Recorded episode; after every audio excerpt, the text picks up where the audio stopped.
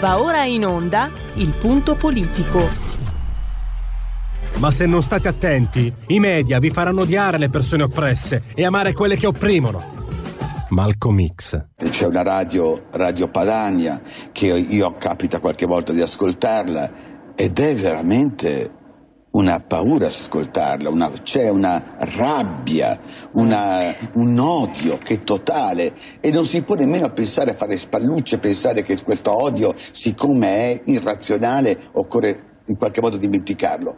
Occorre in qualche modo farlo rientrare nel dibattito politico. E poi sguatteri del padrone un cazzo. Sguatteri del padrone un beneamato cazzo. Vi invito però ad ascoltare ogni giorno per 5 minuti Radio Padania Libera.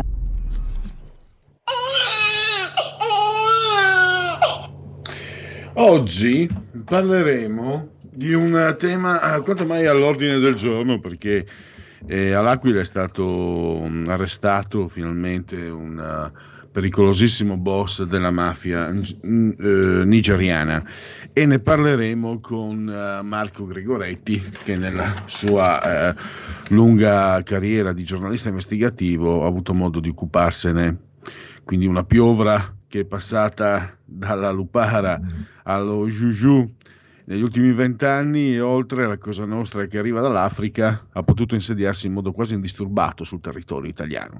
Un'organizzazione spietata che prospera con cifre incalcolabili su prostituzione, droga, traffico di esseri umani, una mafia crudele, spietata, ricordiamo i casi di Pamela Mastropietro e Desiree Mariottini, che si muove sia attraverso i moderni canali della malavita organizzata, ma anche eh, tramite antiche ritualità tribali, animiste, voodoo, lo juju appunto che è un, uh, un rito che permette attraverso ossa e sangue animali di vincolare ragazzine adolescenti e le loro famiglie.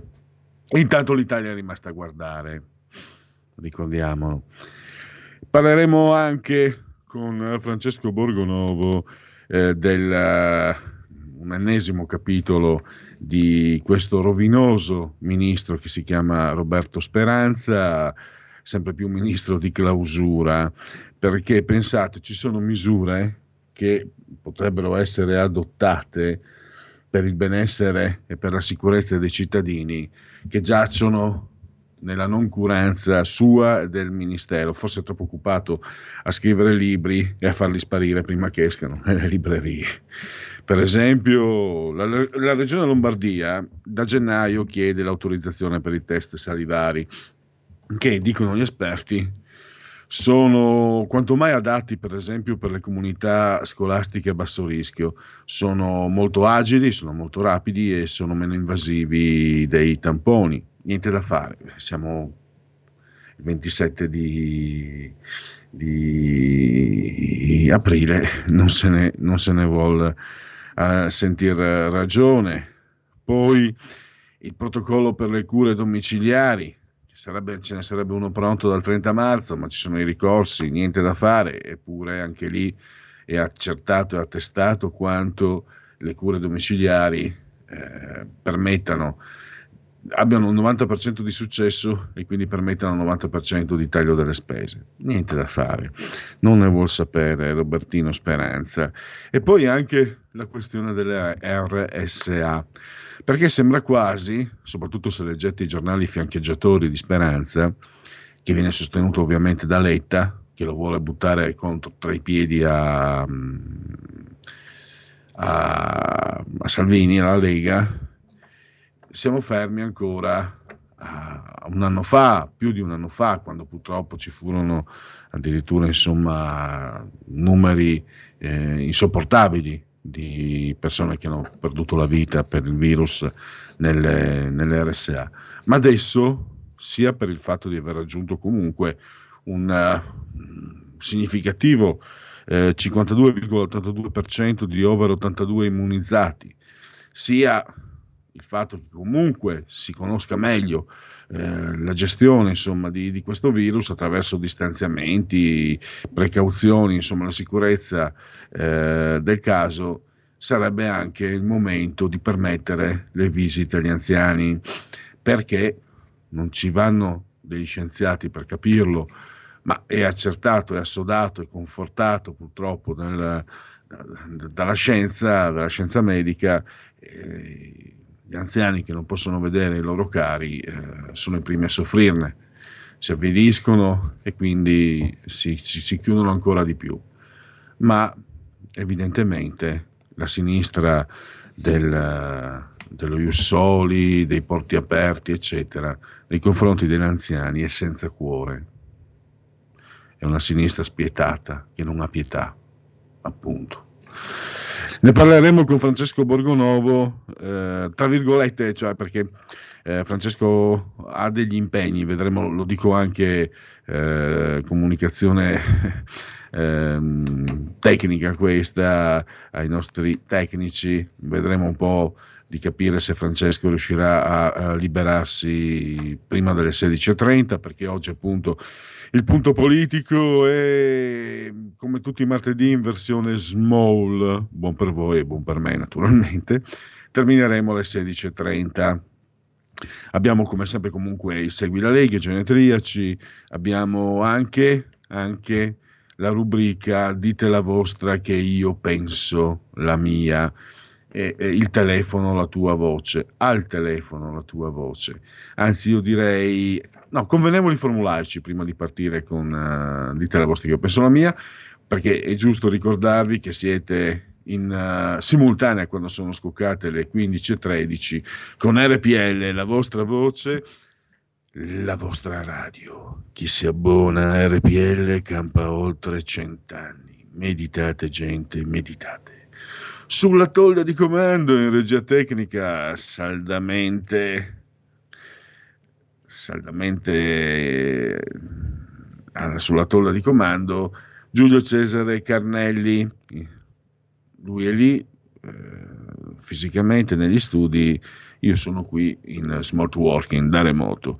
Entrambi siamo sospesi a 194 metri sopra il livello del mare. Le temperature ci narrano, ci narrano che eh, internamente siamo a 23 gradi centigradi sopra lo zero, 14,6 esterni, 70% l'umidità, la pressione pari a 1007.7 millibar. Il tutto nel giorno di Fiorile, fatemi avere conferma mie, dai miei documenti, eccoci qua. Il ottavo, l'ottavo giorno per la precisione di Fiorile, mese del calendario repubblicano. Per i gregoriani pare che manchino 248 giorni alla fine. Per tutti è un martedì, martis 27 di aprile, anno domini 2021-2021. Che dir si voglia, come sempre, un abbraccio forte, forte, forte, forte, forte alla signora Clotilde, alla signora Carmela, alla signora Angela loro, come tanti altri, ci ascoltano, ci seguono dal televisore, l'elettrodomestico più amato, il canale 740, 740, 740, comunque l'ordine numerico da rispettare rigorosamente quello, 740. Naturalmente in uh, numerosi ci seguite cullati dall'algido suono digitale della Radio DAB e poi ormai le tecnologie prosperano e imperano, quindi ci seguite dal tablet, dall'iPhone, dallo smartphone, dalla smart television, da Alexa, accendi RPL Radio, passaparola ve ne saremo riconoscenti, grazie all'applicazione iOS Android. I Broncos, un attimo, i Broncos, eh, fermi tutti, i Broncos. Eccoli lì inaspettati. YouTube anche naturalmente, RPL è lì anche e naturalmente attraverso internet e poi il portale, se si può dire così, il profilo Facebook della radio e anche il portale del quotidiano La Verità. Questo è il quadro, quindi direi abbiamo anche eh, Riccardo Molinari per quanto riguarda il uh, qui Parlamento che sentiremo prima delle 15.30. Ringrazio eh, Giulio naturalmente per, uh, per, questo documento che ci verrà fornito e io direi che possiamo partire uh, con la rubrica il, uh, Dite la vostra che io penso la mia. Dite la vostra, che io penso la mia. Il telefono, la tua voce, allo 02 6620 3529. Anche al numero di WhatsApp 346 64 27 756. Pierluigi, subito una chiamata per te. Perfetto, allora dopo comunico la proposta. Pronto? Sì, pronto, buonasera. buonasera. Sono Paolo da Marsala. Ehm, senta, due cose proprio, due tweet. Eh, il primo che veramente siete gli unici che quando si interviene per radio non chiedete mai di cosa parlare. Devo dire la verità, date veramente spazio a tutti. Io potrei dire qualunque cosa, nessuno mi ha chiesto niente, quindi dico, vi faccio dei complimenti grandissimi perché assoluta. E va bene. Prego. Paolo, è andata via la voce mentre ci faceva i complimenti, dannazione, ci boicottano. Paolo? Non la sento più. Sì, non mi sente più? Aspetti che mi Ecco, sposto, adesso la torno a sentire. Sì, mi scusi, no, io sto a Marsala, quindi qui le linee sono un po' quello, lasciano un po' il tempo che trovano. Volevo dire, io ho risentito per la seconda volta il discorso che ha fatto il Presidente del Consiglio Draghi. Ragazzi, veramente lo show delle ovvietà, si diceva quando io andavo all'università tantissimi anni fa, cioè praticamente questo signore non ha detto nulla, cioè è proprio il nulla assoluto, ovvero rilanciare il sud per rilanciare il paese. Voglio dire, io ho 53 anni, ero bambino che sentivo queste cose. Non lo so, boh, mi sento un po'... Meno male che c'è la Lega in Parlamento lì al, al governo, perché sennò veramente ragazzi qui siamo rovinati. Eh.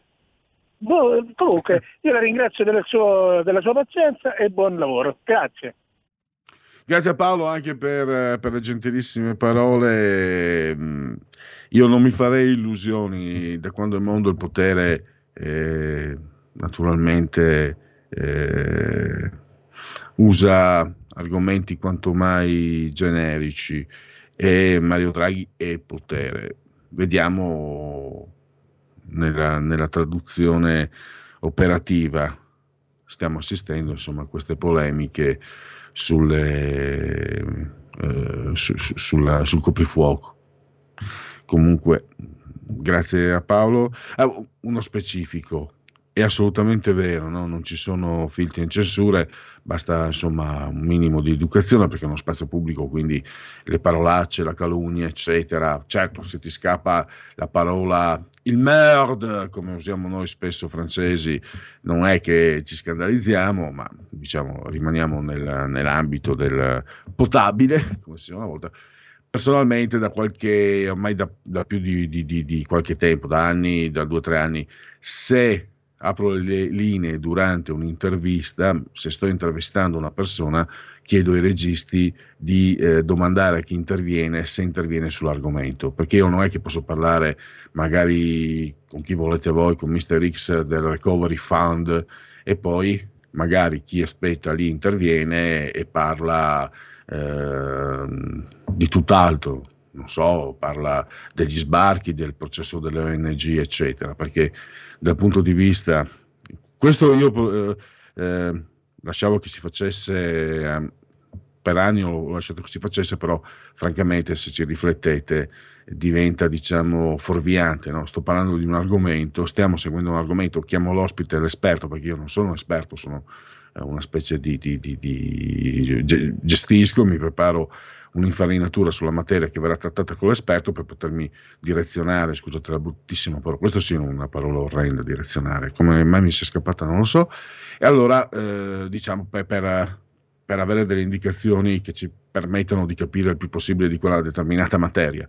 Se tu- poi tu intervieni su qualcosa che è completamente fuorviante, allora lì lo chiedo, chiedo ai... Di solito io facevo affidamento anche sul buonsenso, no? se sto parlando di, di tale materia, non è che tu intervieni e mi domandi di tutt'altro, dovresti avere il buonsenso, però ogni tanto magari qualcuno è lì che aspetta, vuole dire la sua e va oltre. Quindi, però adesso, adesso in questo spazio appunto io do un'indicazione, ma è assolutamente mh, tale come tale indicativa, potete, lo sapete, è tema libero per quanto riguarda dite la vostra che io penso la mia, quindi sia naturalmente con eh, il telefono che con il WhatsApp. A me è venuto in mente questo, eh, questo argomento perché nei giorni scorsi a Magnago, comune della Pedemontana eh, delle Prealpi Carniche, provincia di Pordenone per essere chiari, in un supermercato è stato fermato un sacerdote rumeno mentre stava rubando. Un sacerdote rumeno fermato mentre rubava. Allora io così ho messo quattro spunti, poi vedete voi, insomma. Eh, ah, dov'è lo scandalo? Ha preso alla lettera Bergoglio proprie, sulla proprietà privata. Ma sapete che la proprietà privata non è inviolabile. C'è una cosa da dire, eh, scusatemi, mi, eh, mi, mi, mi viene da dire. Se uno usasse la testa, capirebbe quanto eh, il mettere in discussione la proprietà privata sia devastante. A parte come principio eh, è nella natura dell'uomo il possesso, ma lì possiamo discutere per carità. Ma in una società organizzata ormai da, da secoli come quella occidentale, non è la proprietà privata di Agnelli e degli Elkan che viene messa in discussione, è la mia. Non ci vuole tanto capirlo quelli che lo hanno benedetto. Ma andate a dire ai figli dei magistrati che mettono in, in, comunità, che ne so, il loro appartamento o magari la loro villa in Sardegna dove fanno i festini e, e ci fermiamo lì. E andate a dire a quelli lì di mettere in comune la proprietà privata. Qui, quindi, quando si mette in discussione la proprietà privata, è quella di noi comuni mortali, di, quella di chi si è fatto un mazzo tanto, come si dice, per farsi la casa. È, è una proprietà privata, è una vergogna, quella casa lì è troppo grande, la devi condividere. No, scusa, mi sono, oh, mi sono fatto un culo così tutta la vita per avere una casa comoda, per star bene, per avere la mia privacy, la mia riservatezza. Poi non, no, non ho rubato niente, ho solo pagato le tasse, l'ho sgobbato oh, per avere una camera in più perché pensavo di avere due figli invece di uno. Non puoi No, vergognati! L'egoismo borghese capitalista, fanculo. Vai a dirglielo a Agnelli, vai a dirglielo agli avvocati, vai a dirglielo ai dirigenti, ai super manager, caro Bergoglio, vai a dirglielo a quelli. No, ma lo dice il popolo, magari anche con l'intento di farti sentire in colpa se ti sei fatto un culo tanto tutta la vita per avere una casa e ti senti in colpa se pensi non ho voglia di condividerla con qualcun altro. È furbetto questo Papa. D'altronde era uno che insomma andava d'accordo con eh, il peronismo e mh, mm, si iscrisse all'inizio, poi visto l'indirizzo che ha avuto, l'hanno messa via. Qualcuno ha detto che aveva, che aveva sì, non, non, per carità, non fiancheggiato, ma quando era vescovo di, mm, della capitale argentina, eh, come dire, eh, si è un po' girato dall'altra parte davanti ai colonnelli, a Videla, quella gente lì che ha fatto cose fasciste orrende. Si è girato dall'altra parte, quindi abbiamo capito con chi abbiamo a che fare. Qualcuno poi mi tira fuori la storia del gesuita, ma io non conosco. B. Settimo, non rubare. E ormai è roba da Zelig. Eh, C. E se sapeste cosa combinano le suore bulgare? Questo è scherzoso. D. Questo non è per niente scherzoso. Purtroppo sappiamo cosa hanno combinato i preti pedofili. Questa era la proposta, potete intervenire anche nel corso insomma, più avanti, anche con uh, WhatsApp. Adesso non so quanto duri l'intervento di Riccardo Molinari perché mi sono accorto che siamo già arrivati alle 15.25. Ecco Pierluigi, se sei d'accordo non mettiamo la canzone alle 15.30 così lo sentiamo tutto. Perfetto, poi dopo magari dopo le 15.30 facciamo anche Segui la Lega. Allora, Riccardo Molinari per Qui Parlamento. Qui Parlamento.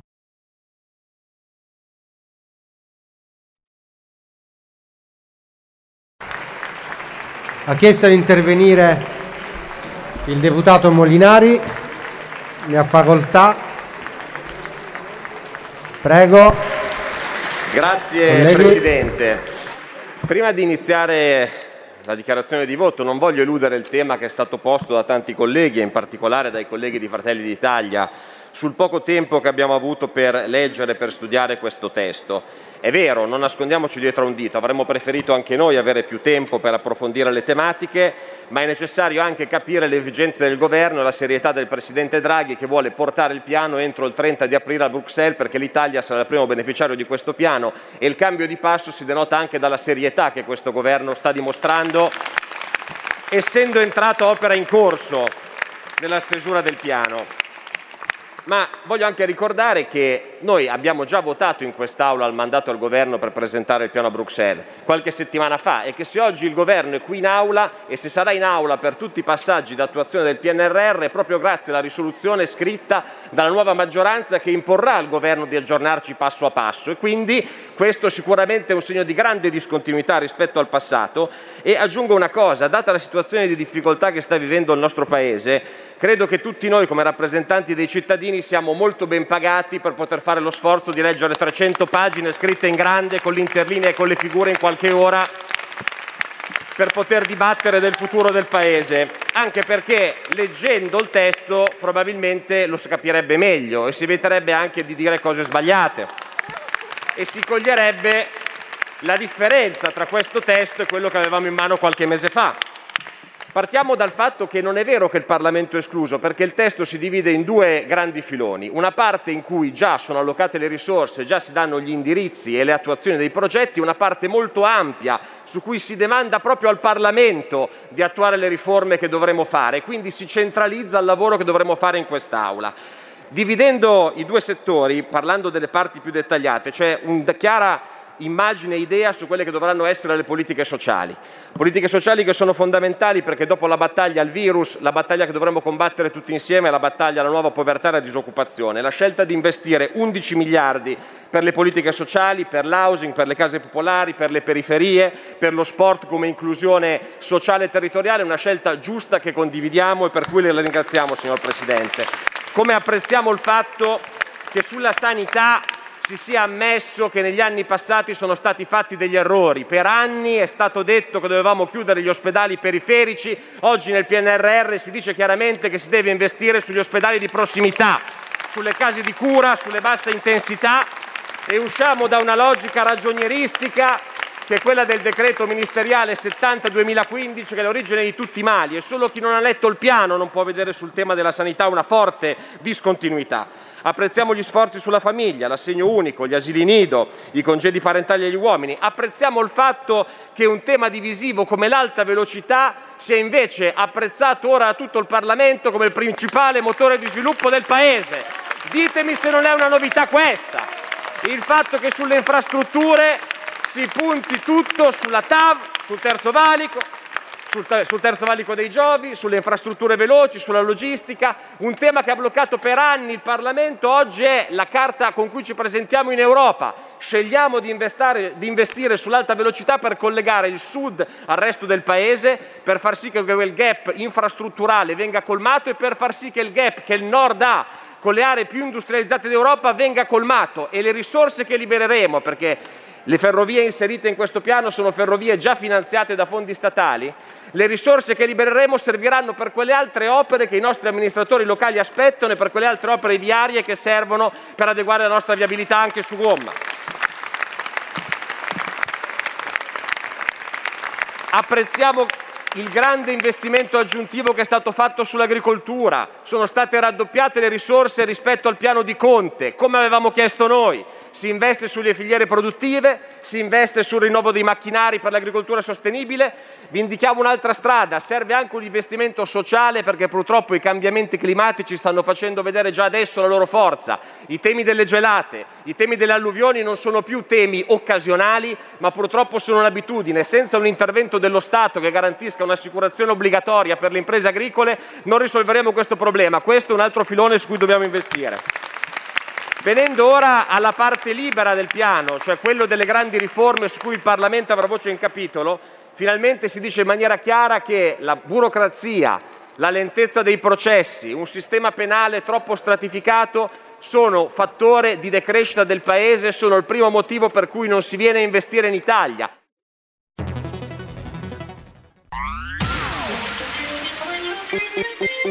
Un suono così non l'hai mai sentito baby Da Plus molto più di quello che credevi Programmi, musica, multimedialità Da Plus suono nuovo di alta qualità Digital Radio, il suono perfetto. DAB Plus. Anche RPL, la tua radio, è in Digital Radio.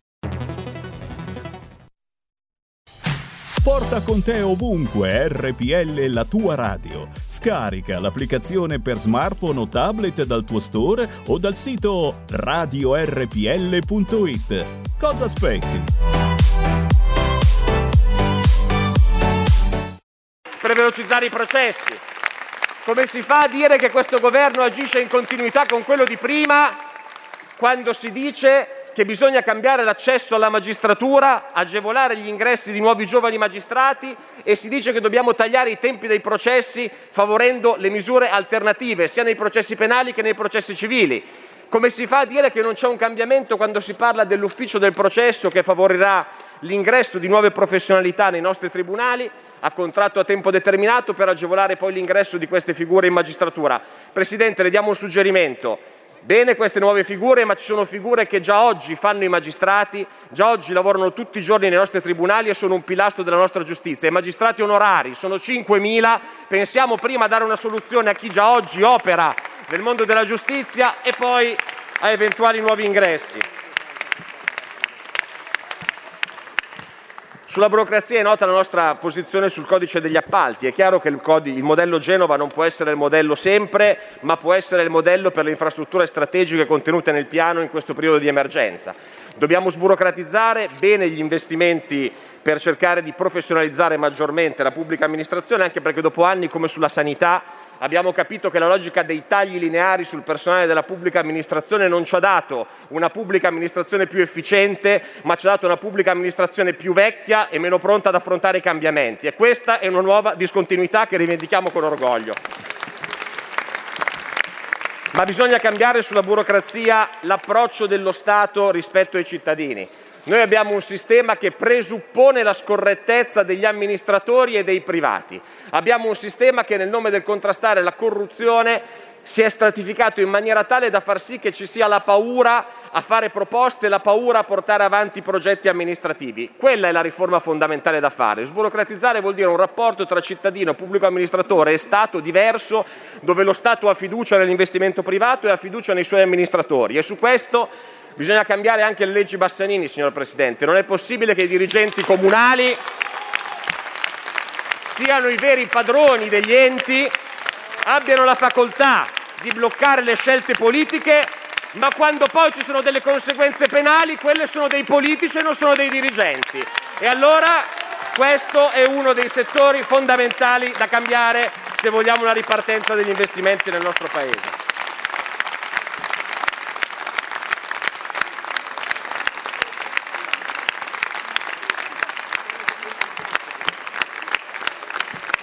C'è poi il tema del fisco, che è un tema centrale. Sappiamo che la pressione fiscale è un altro dei motivi per cui non si investe in Italia. È noto a tutti che noi abbiamo la proposta della flat tax, non pretendiamo che sia la proposta di tutti, ma il modello delle aliquote uniche, chiare, senza detrazione e deduzione, una semplificazione fiscale è la direzione in cui dobbiamo andare e il fatto che nel PNRR sia indicato un testo unico delle normative fiscali che finalmente semplifichi la stratificazione che abbiamo è certamente un importante passo avanti. E quando noi parliamo di pace fiscale, stralcio delle cartelle, lo diciamo una volta per tutte, non lo facciamo perché vogliamo condonare le multe agli evasori. Ci è stato detto che noi vogliamo stralciare le microcartelle perché vogliamo fare i regali a chi ha parcheggiato la macchina in divieto di sosta. La questione è una questione diversa, è una questione di efficienza del sistema.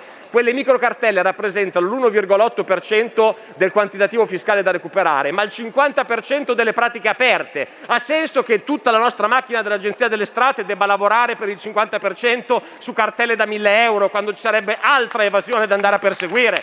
Questa è la ragione della nostra posizione. Com'è impensabile dopo la crisi economica che abbiamo vissuto che non ci siano dei modelli di concordia fiscale per permettere a chi è stato colpito dalla crisi di potersi mettere a posto col fisco. In ultimo voglio chiudere sul tema che ci sta più a cuore, che è quello del lavoro. La transizione green sicuramente rappresenta una grande opportunità perché è una quarta rivoluzione industriale, ma può essere un'opportunità come può essere la pietra tombale sul nostro sistema produttivo. Noi siamo convinti che soltanto con le fabbriche, con la produzione, col lavoro di massa si possa creare ricchezza. Non crediamo nella decrescita felice, non crediamo che tutti possiamo lavorare in smart working o lavorando nel terziario.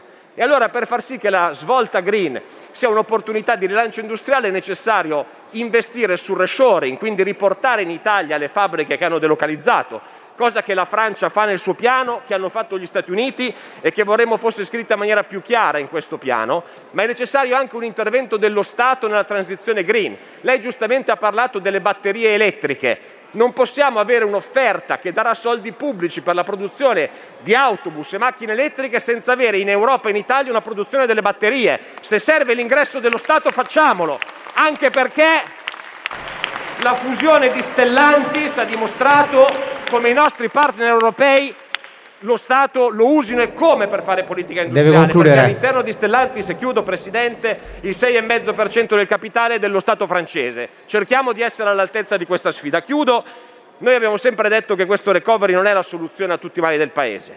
Sono risorse per lo più a prestito e quelle non a prestito sono finanziate da maggiori contribuzioni dell'Italia all'Unione Europea. Ma sicuramente questo è un buon momento per fare uno screening dei problemi e decidere come Parlamento come affrontarli. E questo è stato fatto. La riforma principale però, Presidente, chiudo Presidente Fico, è che questa tutela dell'uguaglianza di genere, dei diritti sociali, della sostenibilità, l'Europa non la pretenda soltanto al suo interno, ma ci difenda anche dalla concorrenza di quei paesi che queste regole non le rispettano. Se lei seguirà questa linea, Grazie. la Lega sarà sempre con lei. Gra- Segui la Lega è una trasmissione realizzata in convenzione con La Lega per Salvini Premier. Dunque, segui la Lega dal sito legaonline.it, scritto legaonline.it. Aderisci anche tu a hashtag no coprifuoco, potete aderire proprio da questo sito. Poi D43, Domodossola, 4 il voto in matematica, 3 il numero perfetto, è il codice della Lega, usalo per il tuo 2 per 1000, poi lo sapete potete iscrivervi attraverso questo sito alla Lega Salvini Premier. Codice fiscale 10 euro che possono essere pagati anche attraverso PayPal senza essere iscritti a PayPal. PayPal, PayPal. I, i, dati e poi vi verrà recapitata direttamente per via postale alla Magione la tessera Lega Salvini Premier. E vediamo gli interventi degli esponenti politici della Lega. Uh, dom- nel cuorissimo della notte, proprio alle 7.50 del, del mattino, domani, domani, no, domani mattina, Radio 1, Radio Anch'io, trasmissione storica con il senatore Stefano Candiani. Poi all'alba, ora pressoché antelucana, sempre domani mattina alle 9.40, la 7, altra trasmissione che sta diventando storica, Coffee Break, il sottosegretario all'economia Claudio Durigon. E poi domenica al mattino, diciamo di buon mattino alle 11.30, domenica mattina, Rai News 24, l'europarlamentare Isabella Tovaglieri.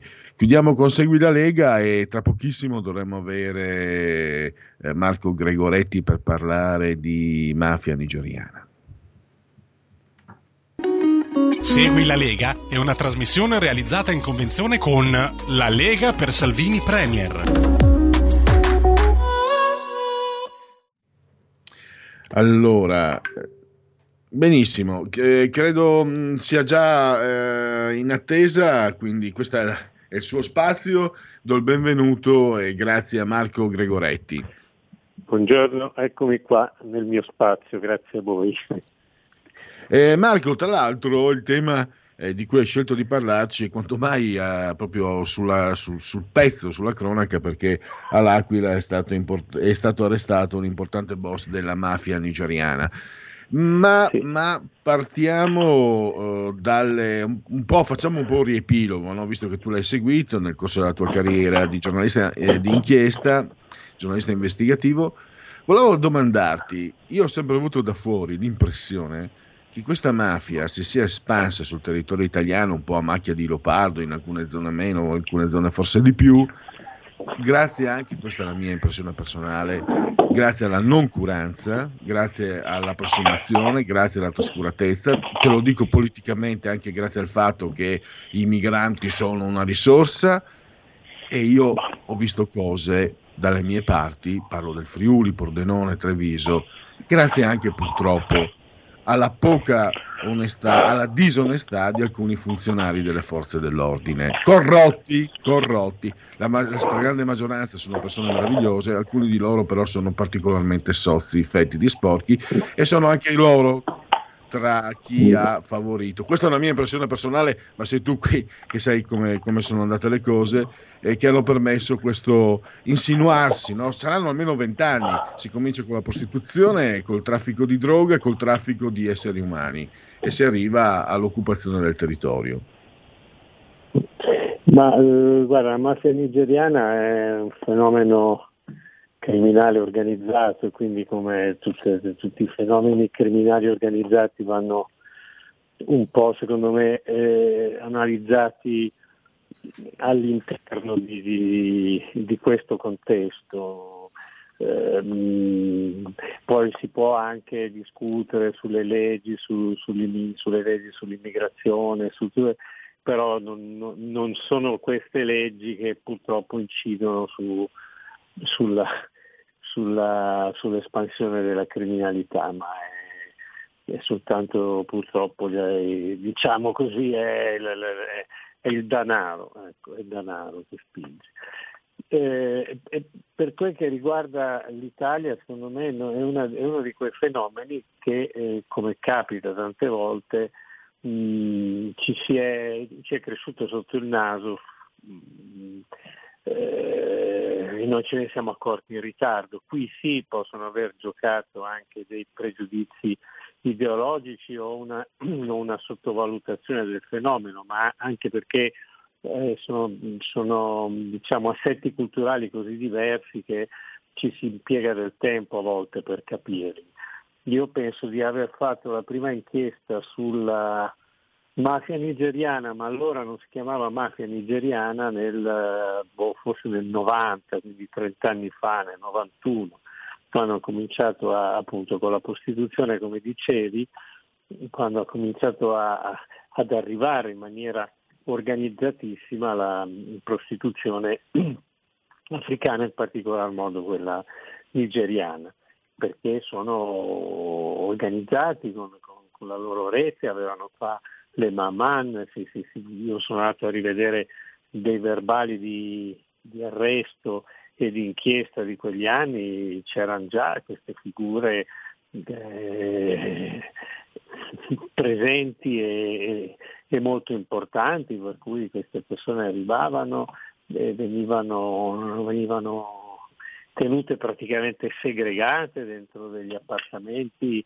nelle periferie, nell'interland delle grandi città, a Milano, ma moltissimo a Torino, e non potevano muoversi, venivano portate sul posto a prostituirsi, poi venivano riportate a casa, si sgarravano, non erano botte a loro, erano botte ai loro familiari in Nigeria, che poi il, eh, e quindi piano piano, piano piano si sono, si sono infiltrati in modo organizzato nella nostra società, tu dicevi adesso gestiscono il territorio, ma gestiscono le discoteche, gestiscono i supermercati, gestiscono le, le truffe informatiche, gestiscono tantissime cose. Oramai eh, sono una, una, realtà criminale molto, molto, molto eh, eh capillarmente eh, presente nel nostro paese, al punto che lo SCO, il Servizio Centrale Operativo della Polizia ha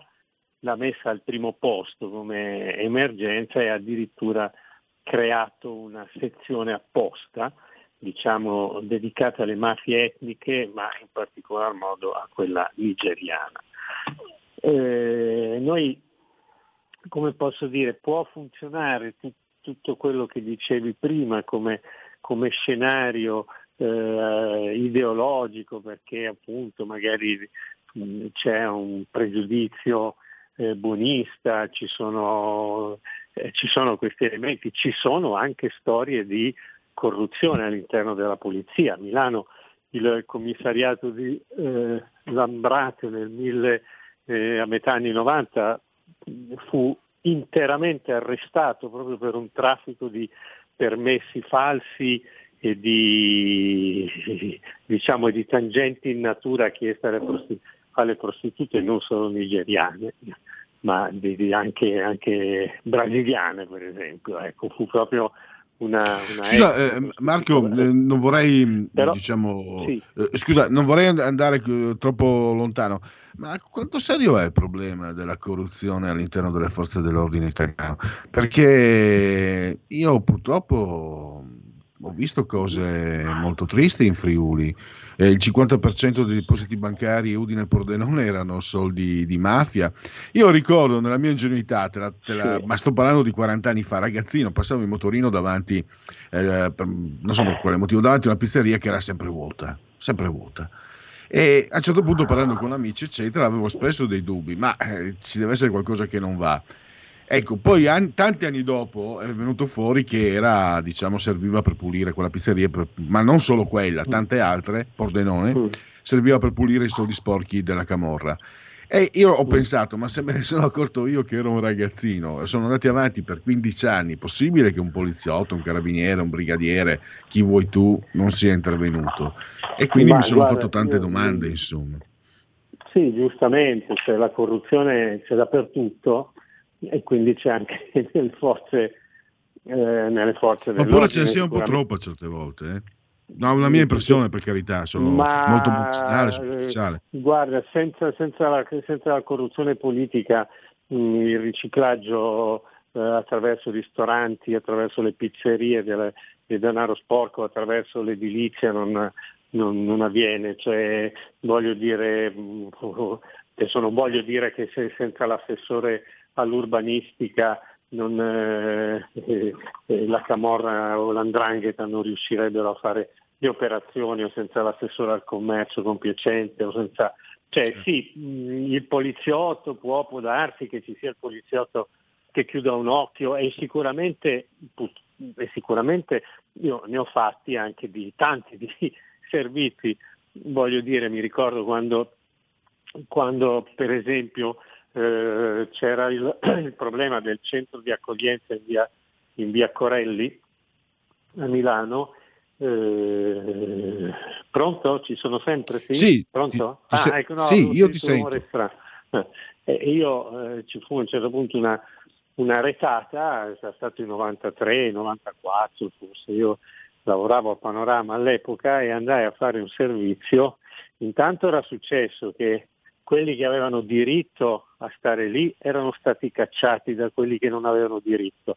Si era eh, instaurata una vera organizzazione di spaccio di droga eh, gestita da un signore che, eh, africano che era sulla sedia a rotelle, quindi faceva tanta tenerezza, ma quando lo perquisirono nelle borse a fianco alle ruote c'aveva 30 milioni di lire in contanti non so quante buste di eroina, ma nel fare le, eh, le perquisizioni eh, alcuni, eh, alcuni, personaggi in divisa eh, rubarono i, soldi e, e, e, oggetti personali di questi, di, questi, di questi, ospiti, diciamo tra virgolette. Io mi ricordo che scrissi, che scrissi questa cosa e poi fu anche aperta un'inchiesta, però Mm, eh, diciamo che dire... serve un tessuto, un tessuto, connettivo, insomma. Io ho dire, diciamo, indicato adesso le forze dell'ordine, ma in realtà, come hai detto te, eh, serve una, una, connivenza generalizzata della politica,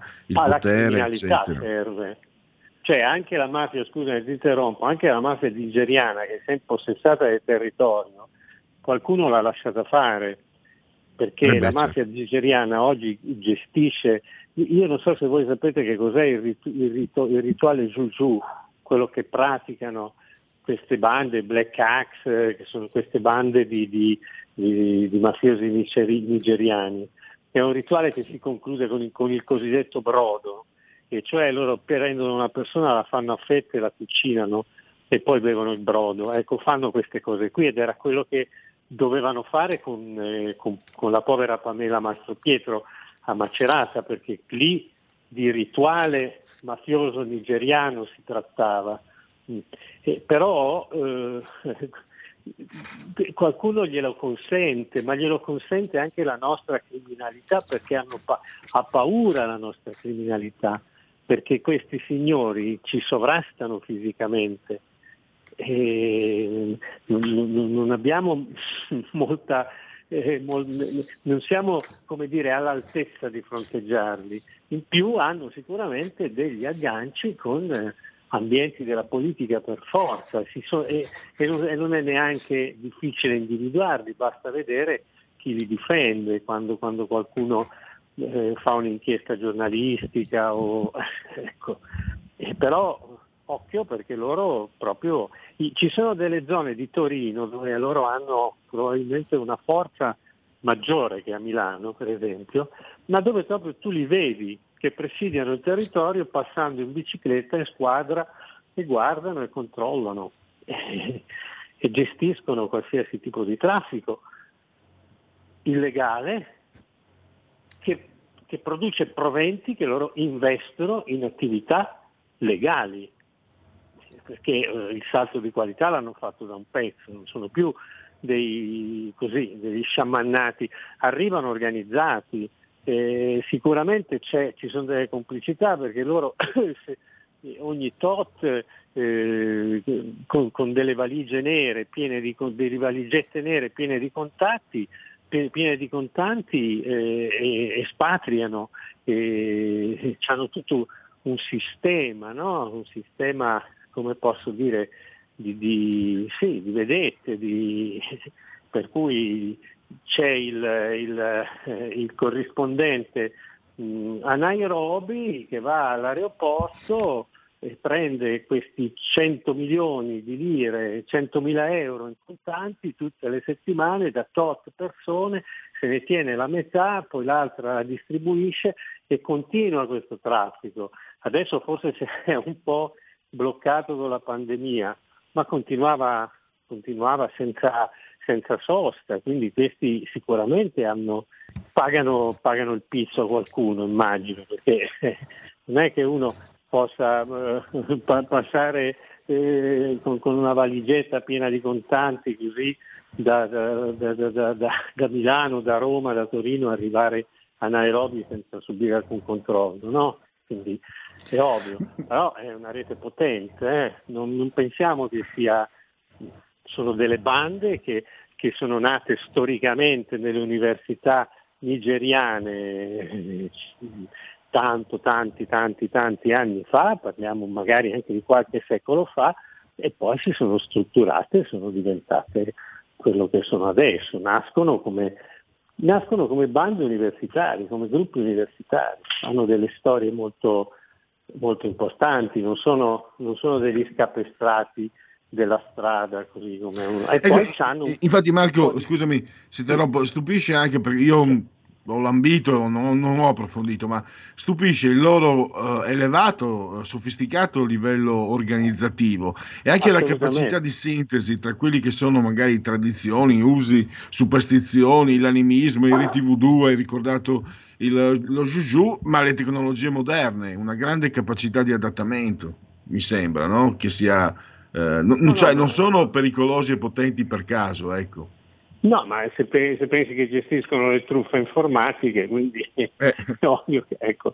Sì, sì, no, sono, sono strutturati, poi hanno, hanno, un codice interno molto, molto severo, cioè non, non è che ti, ti, fanno a fette, cioè loro hanno anche, hanno anche, una concezione del corpo umano che è molto diversa dalla nostra, molto più strumentale, no?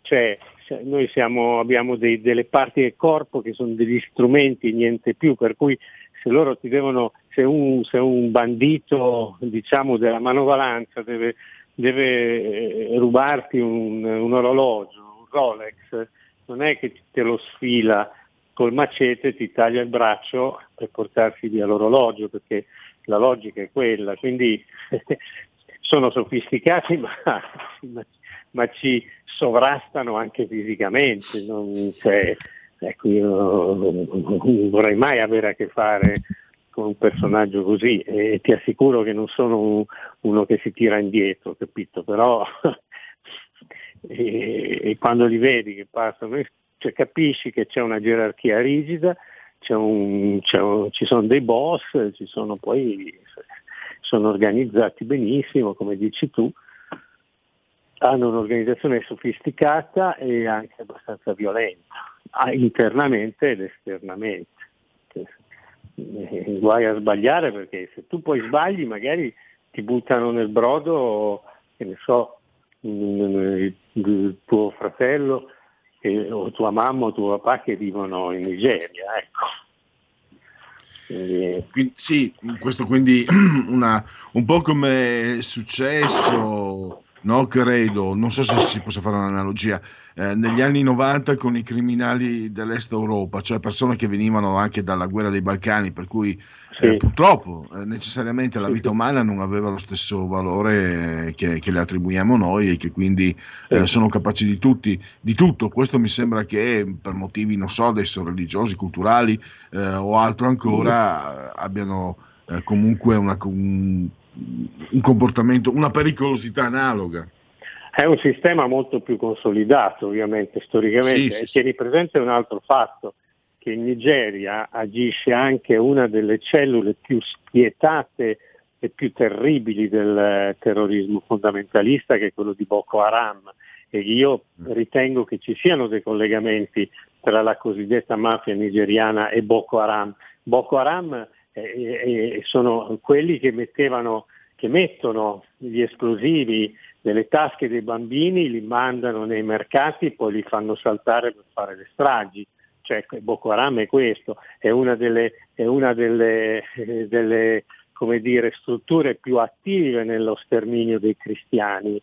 No? Ecco, quindi loro hanno in più anche questa, tra virgolette, motivazione ideologica religiosa. E io credo che tra bande come quella dei Black Axe, che è una delle più famose della mafia nigeriana, e Boko Haram ci siano dei collegamenti. Qui sì che però è molto difficile, io non me la sento oggettivamente, al di là di come posso pensarla o votare, eccetera, non me la sento di essere molto tranchant nei confronti della politica perché veramente ci si non ha, non ha ancora capito. Cioè, io ho il privilegio di essere un giornalista, di vedere delle cose sul campo, di non dover rendere conto a nessuno.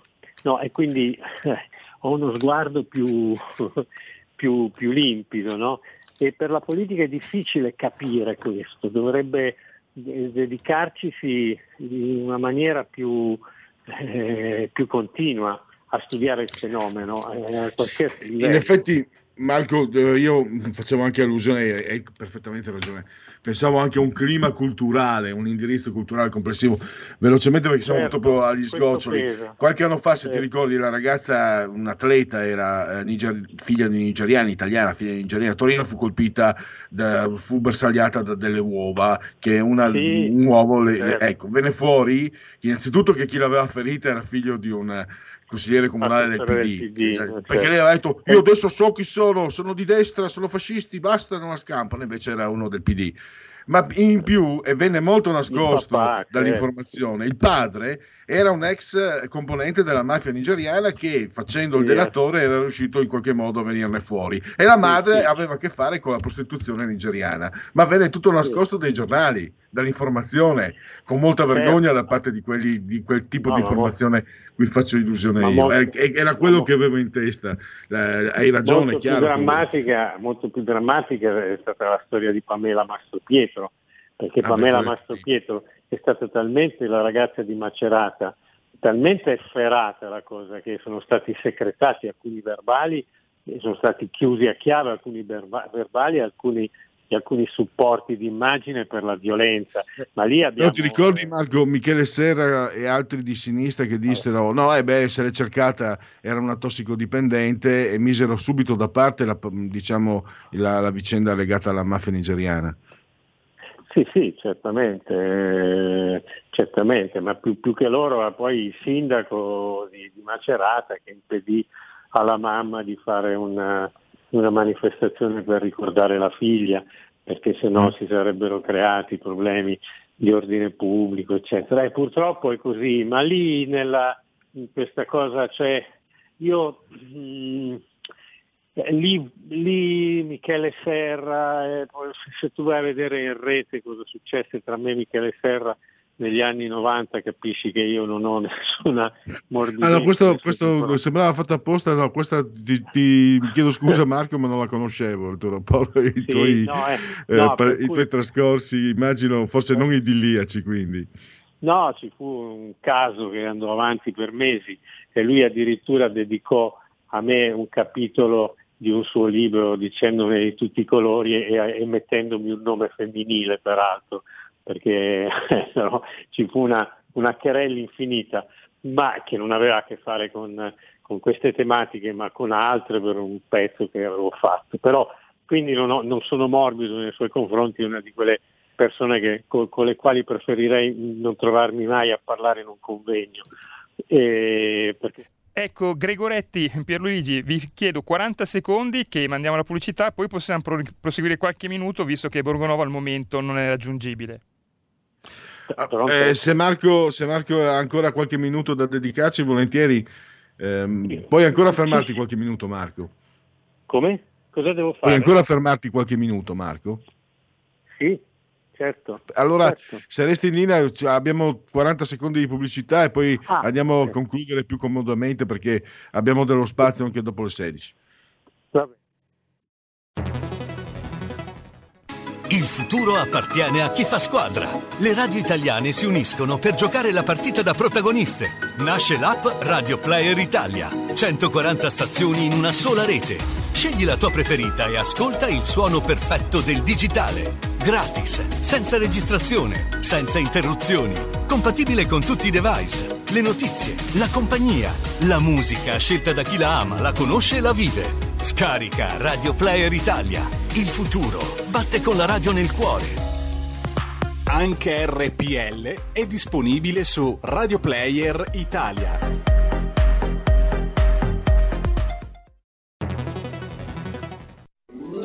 Stai ascoltando RPL. La tua voce libera, senza filtri né censura. La tua radio.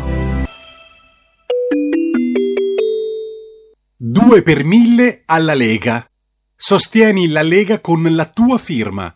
Scrivi il codice D43 sulla tua dichiarazione dei redditi. Assegnare il tuo 2 per 1000 al codice D43, D43, D43 non costa nulla. Aiutaci ad aiutarti. Il tuo supporto è prezioso. Ricorda, D43 per il tuo 2 per 1000 alla Lega di Salvini.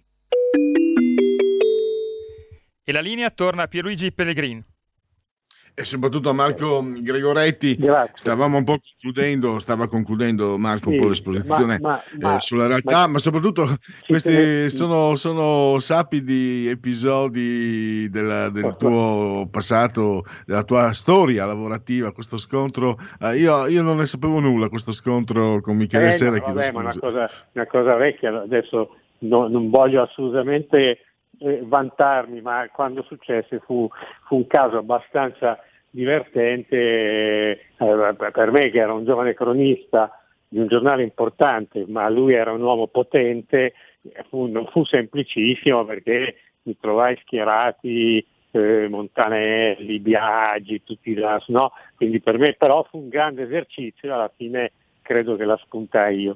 Però eh, detto questo, io ci tengo a, a, a sottolineare un altro aspetto rispetto a questa eh, a questo um, diciamo, ideologismo della sinistra rispetto a queste tematiche, perché è del tutto irrazionale e, e spesso eh, nasce anche da, da, vendette personali, da piccole questioni di, di, di, di piccolo cabotaggio, adesso, eh, che riguardano anche Michele Serra e gli altri, adesso entro nello specifico, ma del tipo io nego che c'è il Covid per fare un dispetto a Salvini alla Meloni e nego le aperture per fare un dispetto a Salvini alla Meloni. No? Quindi c'è questa, c'è questa roba totalmente irrazionale che spesso non ha nulla a che fare con la realtà.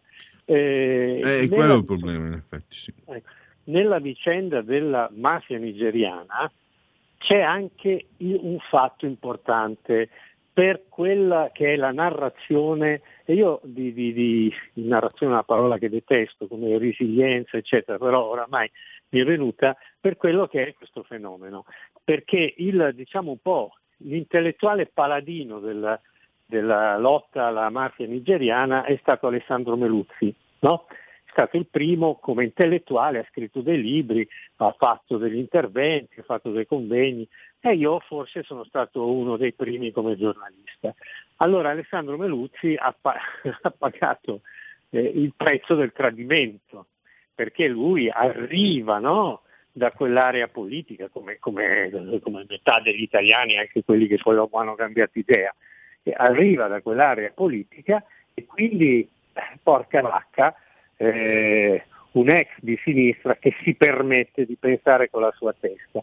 Quando hanno cominciato, a, ti assicuro, a, io l'ho sperimentato anche personalmente, a fare questi, questi attacchi a chi denunciava la problematica della, della mafia nigeriana, era anche per questo, cioè io mi sono trovato a fare delle discussioni che si concludevano, eh, ma perché lo dice Meluzzi? Dico, eh beh, quindi allora se lo dice Meluzzi cosa vuol dire?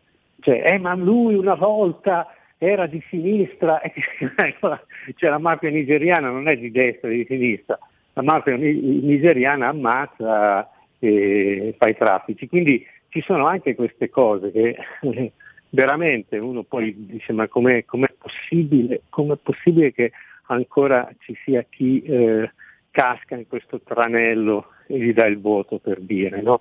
perché eh, con questo allontanamento irrazionale dalla realtà, con queste piccole vendette personali, no? poi però restano i problemi. Sì, questo andrebbe indagato in qualche misura questo radicalismo che stai riportando, perché eh, purtroppo è assolutamente, pensa da fonti certe, mh, che, che, mantengo segrete, non dico niente di grave, comunque so che non molti anni fa, qualche, pochi anni fa, una, un importante dirigente della Mondadori, cioè la casa editrice della famiglia Berlusconi, non so se mi spiego, eh, ebbe modo di, diciamo, di dire, eh, di affermarsi, di affar- di, ebbe delle affermazioni nei confronti, ti ricordi eh, 1956 i carri armati sovietici a Budapest, alcuni oh. intellettuali che avevano la tessera del PC la restituirono, c'era Calvino, Piero Melograni, c'era non so forse anche Moravia e altri ancora. Questa signora che da quello che mi è stato riportato non forse non era neanche nata nel 56, sai come li chiamava? I traditori. No? E disse che lei avrebbe fatto di tutto per non pubblicare mai i traditori. Ecco, questo radicalismo, guarda, questo fideismo che viene trasmesso, viene tramandato no? come se fosse qualcosa di genetico, è stupefacente. Eh, io non amo né destra né sinistra né centro, ma a destra vedo meno, cioè vedo un po' più di capacità critica, un po' più di analisi in certe volte. So, io, io quando, quando, quando l'Ener pubblicò il libro nero del comunismo, io lavoravo in Mondadori, no? perché lavoravo a Panorama, e Panorama eh, fece uno speciale sul libro nero del comunismo. Vabbè, non sì, mi dico, ricordo. Non ti dico che cosa successe, non ti dico che cosa successe questo no. Poi... Ma certe volte io, io, cado nella tentazione sciocca di, di tirare in ballo la, l'antropologia. No? Eh, ho detto, eh, una volta mi è scappato di, di, di, detto, a destra ci stanno gli sciocchi, a sinistra gli stronzi.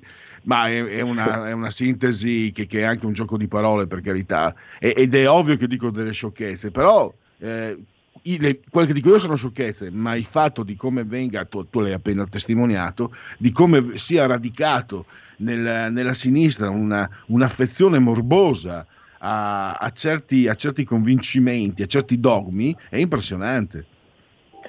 È tradimento, te la fanno pagare tutta la vita. Io potrei scrivere, raccontare decine di episodi, perché alcune, alcune cose in gioventù le ho vissute sulla mia pelle, quindi eh, la paghi per tutta la vita la paghi per tutta la vita, è una roba, è un'organizzazione, non esiste non, da nessun'altra parte, esistita una realtà politica in Italia che voglio dire, no, ma è, è, nella doppiezza, perché l'origine è la doppiezza, la doppiezza che consente, siccome noi siamo i più bravi, i più buoni marxisti e difendiamo gli operai, possiamo fare tutto quello che vogliamo.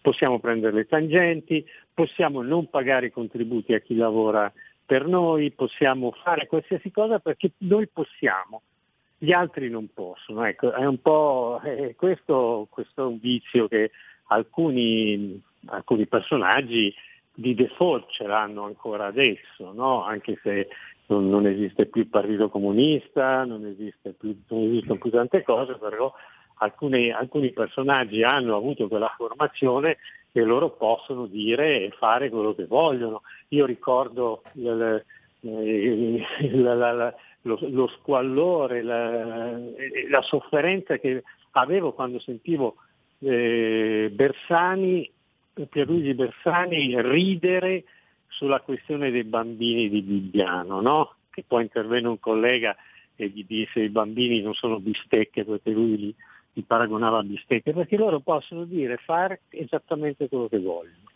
e, eh, e possono fare tutto quello che rimproverano agli altri, che impediscono agli altri, le tangenti, cioè il Partito Comunista Italiano prendeva le tangenti nazionali, locali, regionali, i rubli, i dollari, cioè era un partito ricchissimo, adesso potremmo andare avanti ore a parlare di questa faccenda che la conosco abbastanza bene perché l'ho vista da vicino.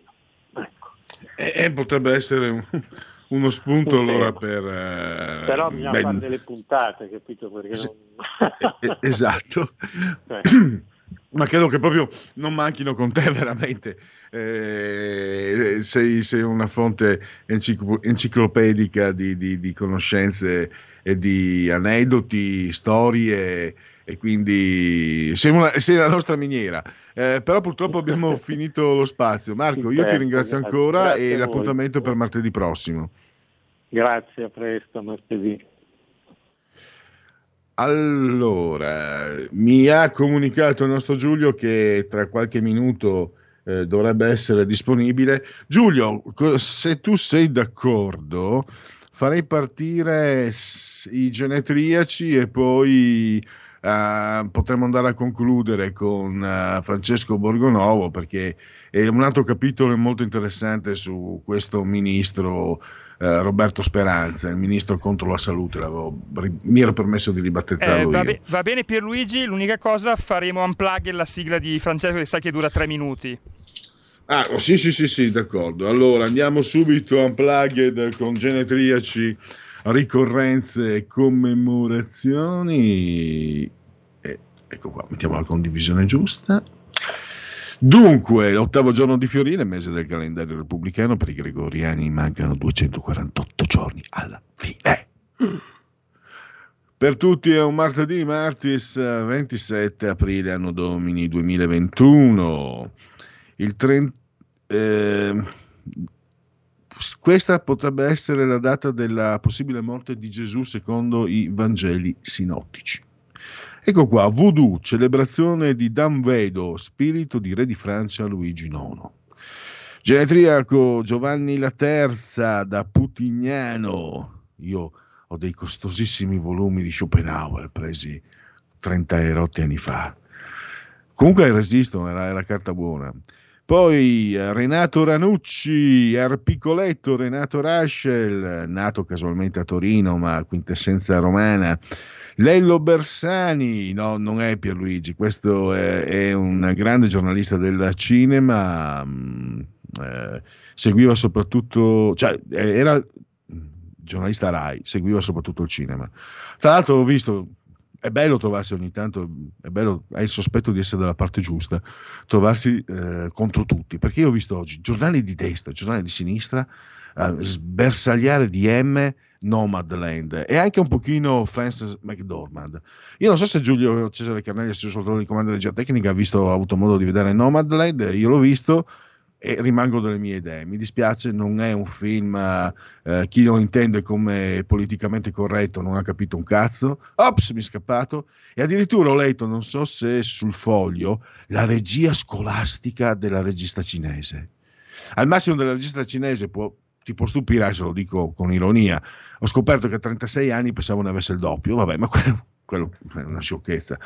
Regia scolastica. Ma non dicevate la stessa cosa di Abbas Kiarostami? Scusatemi, eh? Invece no, non è scolastica, è diretta, è comunicativa. Sì, l'hanno detto grandi critici, loro sanno, io sono un povero guaglioncello che un appassionato e basta, ma francamente mi sembra che il pregiudizio, quelli di sinistra che si vergognavano e quindi mettevano le mani avanti per non ricevere accuse di, di pensiero politicamente corretto, quelli di destra che ci sguazzavano, poi fate voi, mi, mi, piacerebbe, mi piacerebbe che aveste modo di vedere questo film e poi magari che telefonaste e, diste, e diceste, diste, è una crasi, non è un errore. E diceste Pellegrin, bravo, mi hai dato un bel consiglio, è un film bellissimo. Oppure Pellegrin, non capisci, un, uh, una mazza di cinema, sarebbe bello un confronto, ma qui è politica, voi volete politica, io vado avanti. Lelio Luttazzi, quel fiol d'un can de Trieste, grandissimo, anche lui vittima della mala giustizia, se vi ricordate. Jack Klagman, la serie di telefilm Quincy, che non ho mai visto, ce l'ho ricordato. Politico, speciale terza pagina, con Francesco Borgonovo. Non ho capito se... Abbiamo raggiunto Francesco Borgonovo, Pierluigi. Ah, ah no, pensavo che aspettassi che finissi i genetriaci. Va bene, li finisco dopo.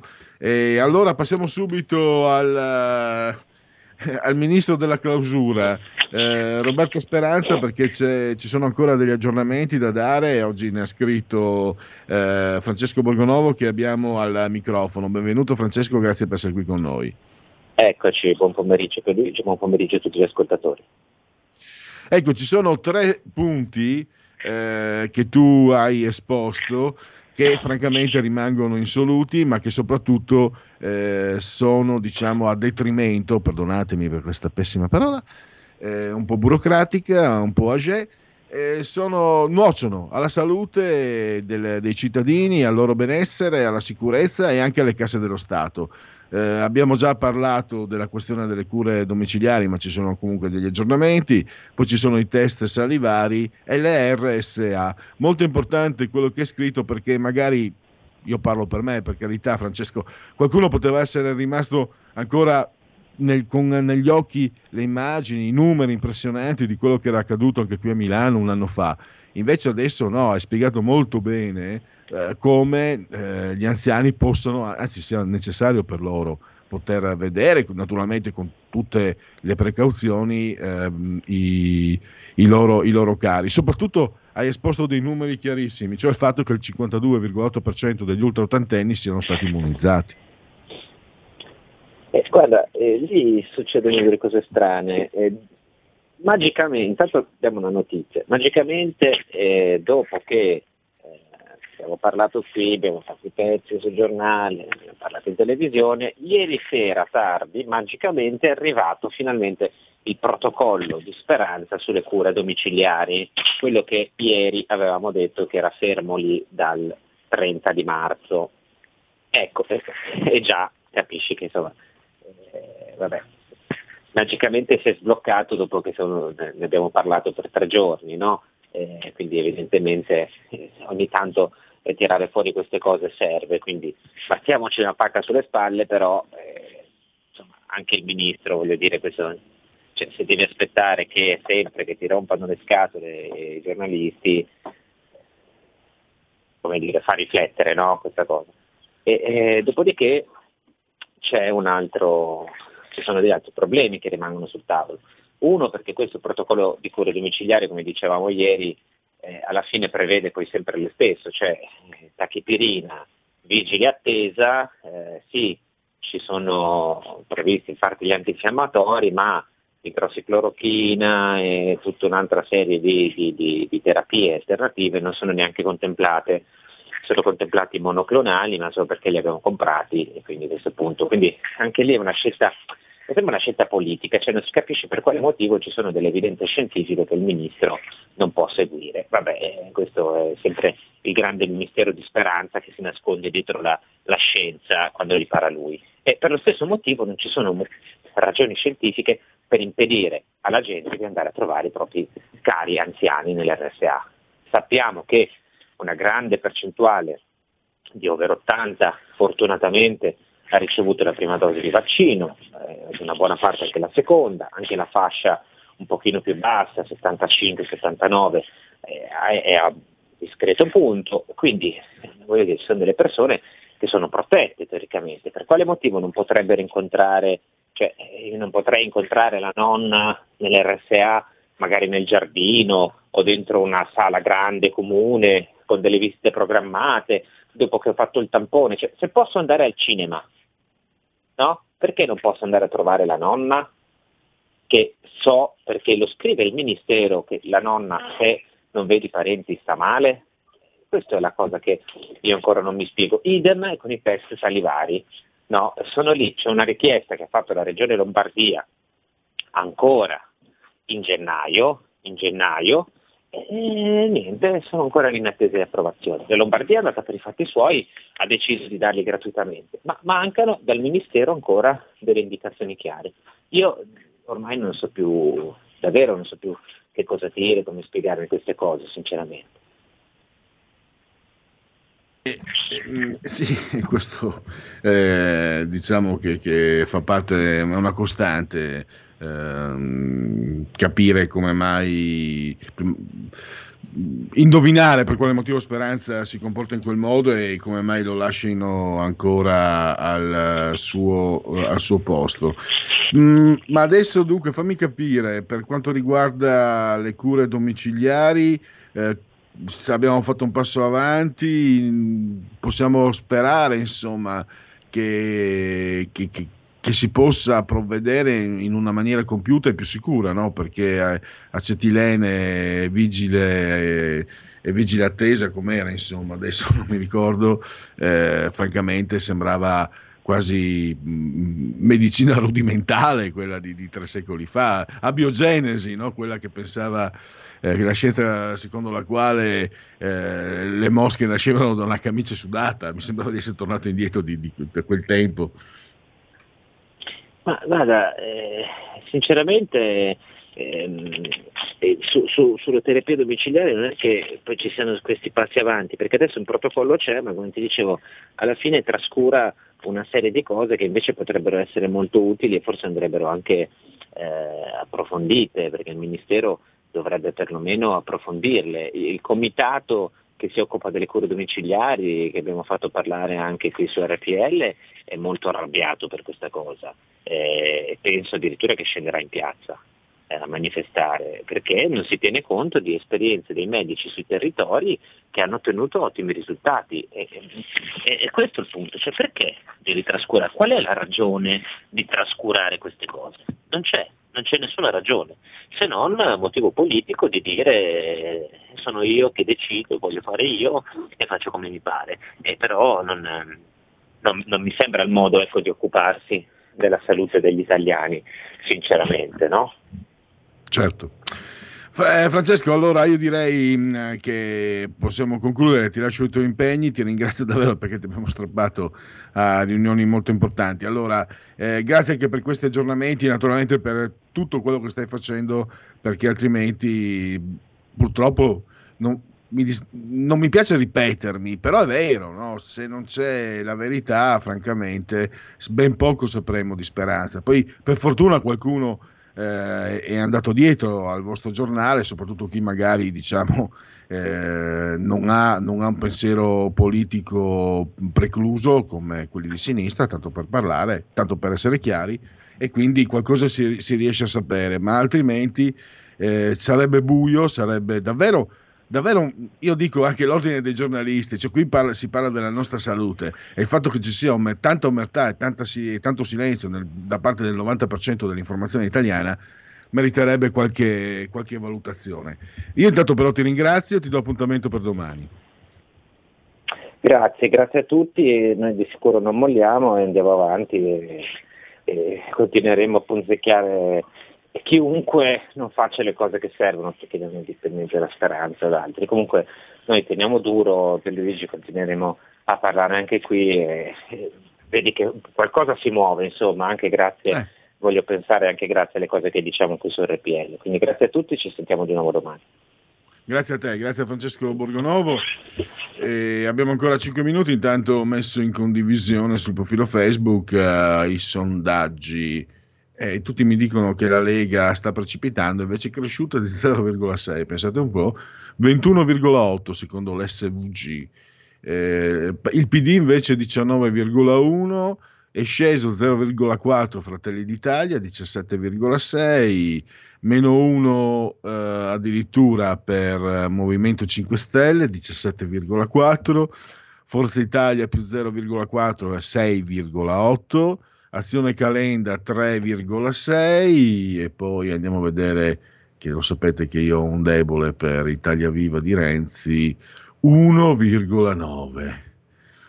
Poi abbiamo ancora, avevo un dato Istat, commercio estero con eh, commercio estero extraeuropeo, cioè al di fuori dei, dell'Unione Europea dei 27, aumento congiunturale per entrambi i flussi, più ampio per le importazioni rispetto alle esportazioni, più 2,5%. Allora, eh, 6,8 più 6,8 per le importazioni, più 2,5 per le esportazioni. E questo prendiamolo come una, una notizia positiva. E poi abbiamo l'ultimo sondaggio Demos MP, Demetra, commissionato da Repubblica. Il gradimento, la, mh, mm, sì, il gradimento sulla fiducia, per, per essere ancora più precisi, fiducia nella scuola italiana, 50%. Quindi così tanto? Sì, così tanto. Velocemente anche gli aggiornamenti, il Parlamento sarà decisivo per il cammino delle riforme, lo vediamo eh, su ansa.it, trovato un corpo nell'Adige di Peter Neumayer, lo sapete il fatto di cronaca nera è successo in Sud Tirolo qualche tempo fa, Arrivano 2,2 milioni di vaccini Pfizer eh, da domani alle regioni. Molteni e Renzi, cioè la Lega e Renzi, contro il coprifuoco va tolto presto. Mafiosi e parenti con il reddito di cittadinanza, 76 denunciati. India, arrivati i primi aiuti dalla Gran Bretagna. E poi andiamo l'addio a Milva, lunga fila alla Camera Ardente del Piccolo. Vaccini, Janssen, plausibile ruolo causale in rare trombosi. Corriere, il pellegrinaggio sul Gange, i tamponi negativi, così la famiglia Veneta ha contratto la variante indiana. India falsati i dati sui morti di Covid, ecco perché la strage ci riguarda da vicino. Johnson, un nuovo lockdown, preferisco vedere accatastarsi migliaia di corpi, così parte l'attacco finale a Johnson. E Moana per sempre l'apertura di Dagospia. Eh, Moana è il punto dove il mare è più profondo, addirittura. A, Guato Jadista in Burkina Faso c'è anche il celebre documentarista David Berrien, autore, eh, del mondo, autore del mondo dei narcos, tra le quattro vittime eh, sei un ladro, un, uomo, un uomo di origine afghana e viene picchiato selvaggiamente in strada a Napoli. Vabbè, allora chiudiamo eh, con gli ultimi dati dei genetriaci ricorrenze, ottavo giorno di fiorire, mese del calendario repubblicano, mancavano un uomo, una donna, Anuka Ime, che poi partecipò anche, era tra gli interpreti anche della Dolce Vita. Si chiamava, si chiama Nicole Dreyfus. Poi Dominique Boscherot, che in realtà si chiama Dominique Bosquier, bellissima. E poi Vive la France toujours, a Los Enfants de la Patrie. Poi, ah, io, eh, lo confesso, eh, nonostante fosse, sapete, i giovani maschietti sono tutti duri, tosti, io mi commossi quando vidi Dolce Novembre, l'interprete era Sandy Dennis, me ne innamorai anche follemente, avrò avuto 12 anni, ma sapete quale taglio il maschio deve essere duro, e invece mi ero commosso. Vittorio Cecchigori, Fiorentina, Telemonte Carlo e Cinema, gli hanno tolto tutto.